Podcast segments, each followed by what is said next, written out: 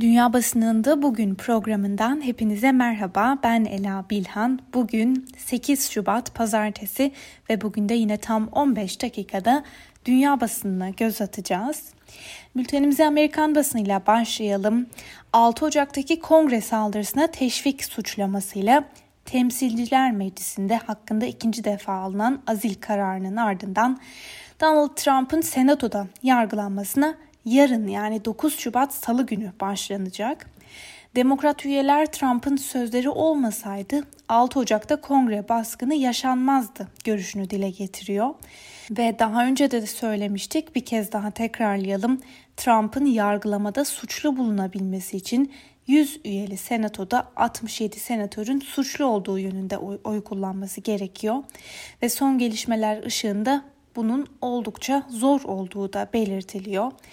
Demokratların Trump'ı suçlu ilan edebilmesi için tam 17 Cumhuriyetçi senatöründe bu yönde oy kullanması gerekiyor. Fakat özellikle Amerikan basınından aktardığımız haber ve yorumlarda Cumhuriyetçilerin böyle bir e, yargılamaya yanaşmadığını da dile getirmiştik.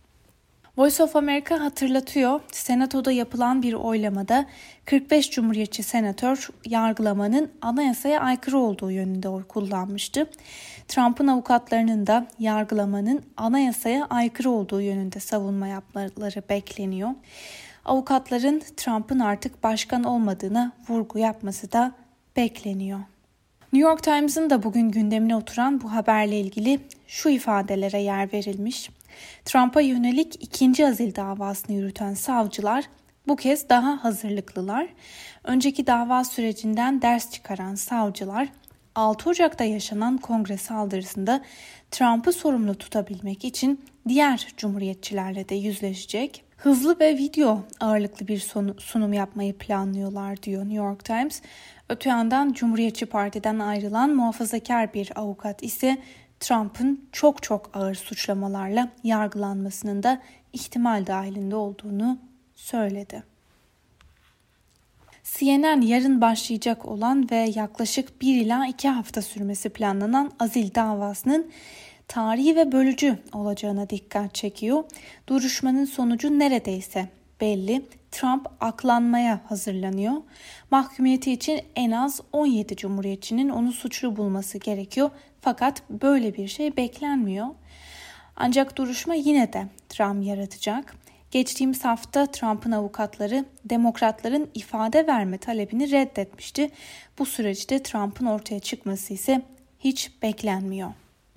CNN bir analiz de yayınlamış. Buna göre muhtemelen Trump'a oy veren milyonlarca kişi onun gelecekteki görevinden alınmasını istiyor. Yani azil davasını onaylıyorlar. Washington Post'un bu konudaki haberine göz atalım. Azil davası yaklaşırken mahkeme belgeleri Trump'ın öfke dolu nefret söylemi içeren sözlerine odaklanmış durumda.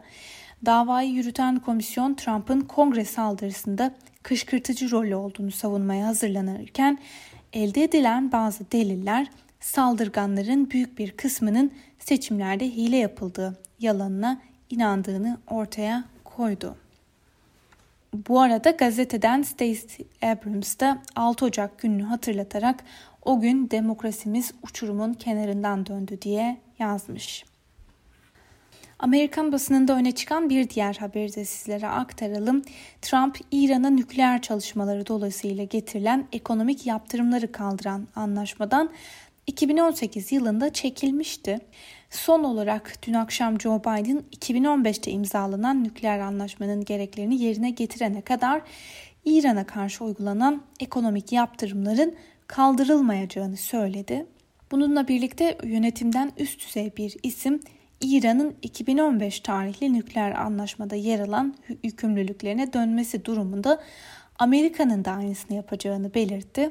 İran ise İran'ın nükleer anlaşmanın gereklerini uygulaması için önce ABD'nin ekonomik yaptırımları kaldırması gerektiğini dile getirdi. BBC ise bu konuda aktardığı haberde şöyle yazmış. Biden müzakere masasına dönmesi için İran'a karşı yaptırımları kaldırmayacak. Independent gazetesinin gündemiyle devam edelim. Hastaneler ağır bir yük ile karşı karşıya hastanelerdeki bulaşı oranının da normalin üzerine çıktığı belirtilmiş. Böyle bir ortamda ulusal sağlık hizmetleri sağlık çalışanlarını korumak adına resmi kurallara meydan okuyor diye yazmış gazete. Independent'ın yaptığı analize göre 1 Ağustos 31 Ocak tarihleri arasında Birleşik Krallık'ta 35 bin kişi hastanelerde Covid-19'a yakalandı. Bazı hastaneler özellikle sağlık çalışanlarını korumak adına daha koruyucu maskeler dağıtmaya başladı.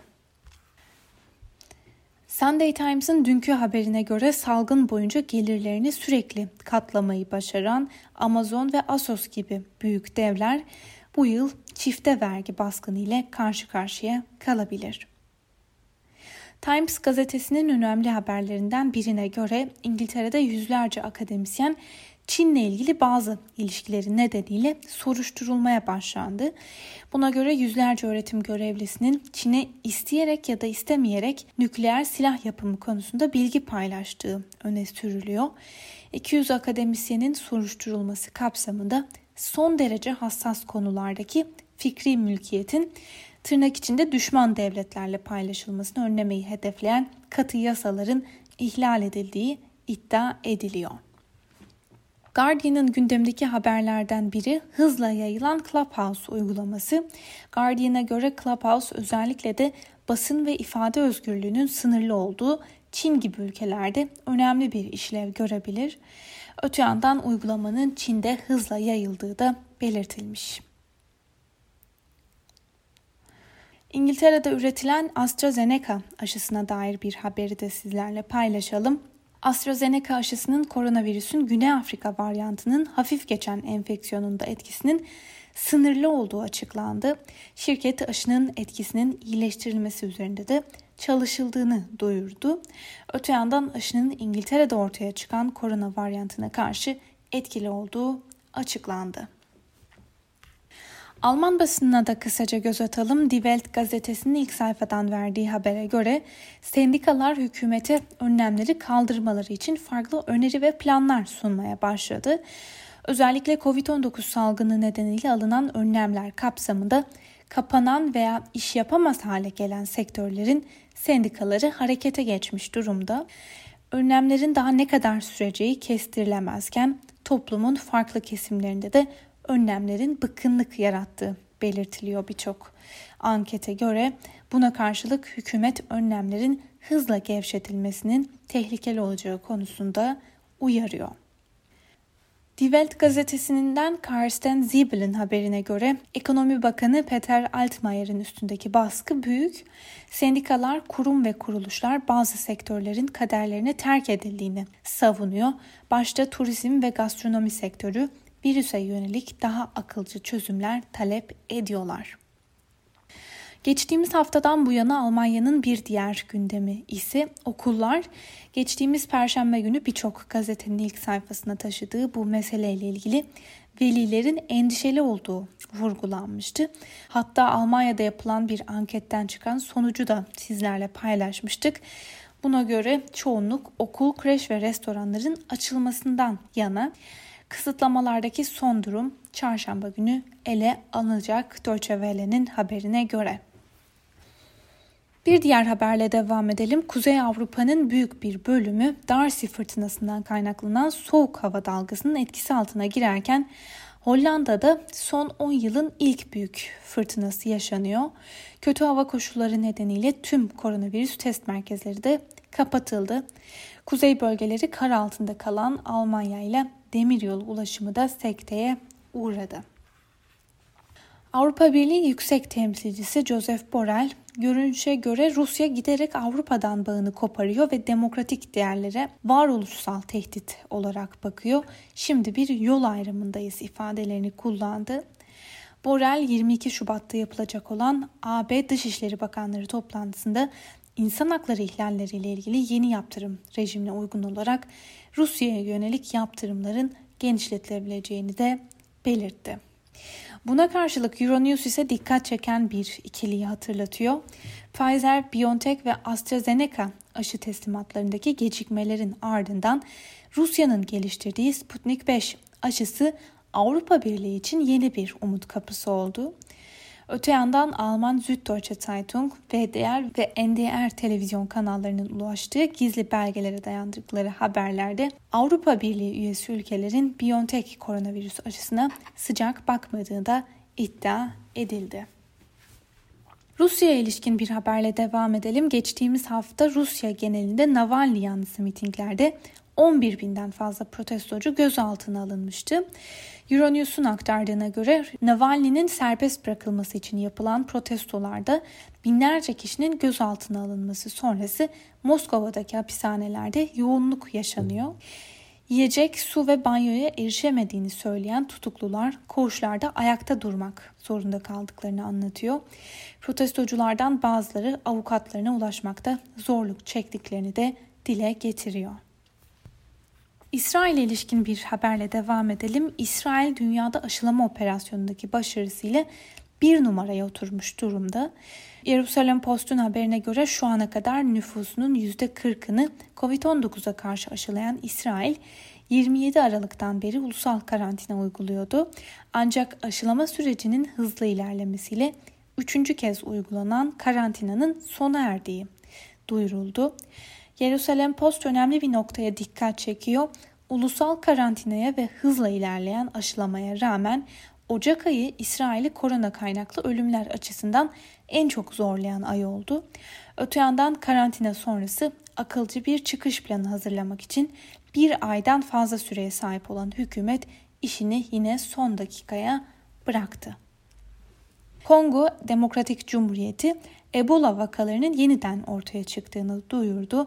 Yaklaşık 3 ay önce salgının tamamen bittiği açıklanan ülkenin doğusunda Ebola vakası tespit edildiği ve bir kişinin de hayatını kaybettiği açıklandı.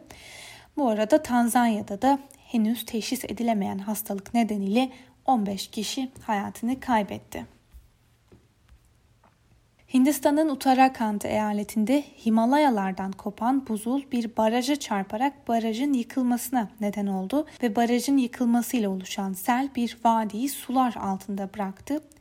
Köylerin boşaltılmasına rağmen yetkililer yaklaşık 170 kişinin kayıp olduğunu, muhtemelen de hayatlarını kaybetmiş olabileceğini belirtti. Görgü tanıkları suların çok çok hızla geldiğini ve kaçmaya imkan olmadığını da dile getirdiler. El Cezire'nin gündemindeki haberlerden biri Myanmar'a dair. Myanmar'da askeri darbe karşıtı protestolar tam 3 gündür devam ediyor ve dün doruk noktasına ulaştı. Geçtiğimiz haftadan bu yana internet kesintilerinin de gündeme geldiği ülkede hafta sonu protestocular önceki günlerde darbe yapan ordu tarafından tutuklanan ülkenin seçilmiş lideri Suu Kyi'nin serbest bırakılmasını talep etti. El Cezire'ye göre protestolarda genel grev çağrıları da yapıldı. Aktivistler ve eylemciler işçileri genel grev yapmaya çağırırken askeri diktatörlüğün yıkılması için de eylemlerini sürdürme kararı aldılar.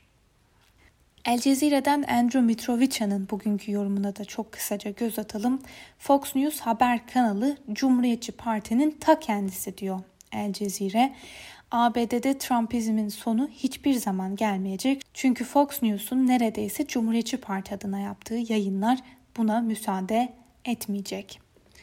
Ve son haberimiz Al Arabiya'dan. Al Arabiya'nın haberine göre Suudi Arabistan'da artan vaka ve ölüm oranları karşısında İçişleri Bakanlığı yeni önlemler almaya hazırlanıyor. Al Arabiya'ya göre bu önlemler kapsamında ulusal bir sokağa çıkma yasağının uygulanması da muhtemel. Sevgili Özgürüz Radyo dinleyicileri, Al Arabya'dan aktardığımız bu son haberimizle birlikte bugünkü programımızın da sonuna geldik. Yarın 12 haberlerinden sonra tekrar görüşmek dileğiyle şimdilik hoşçakalın.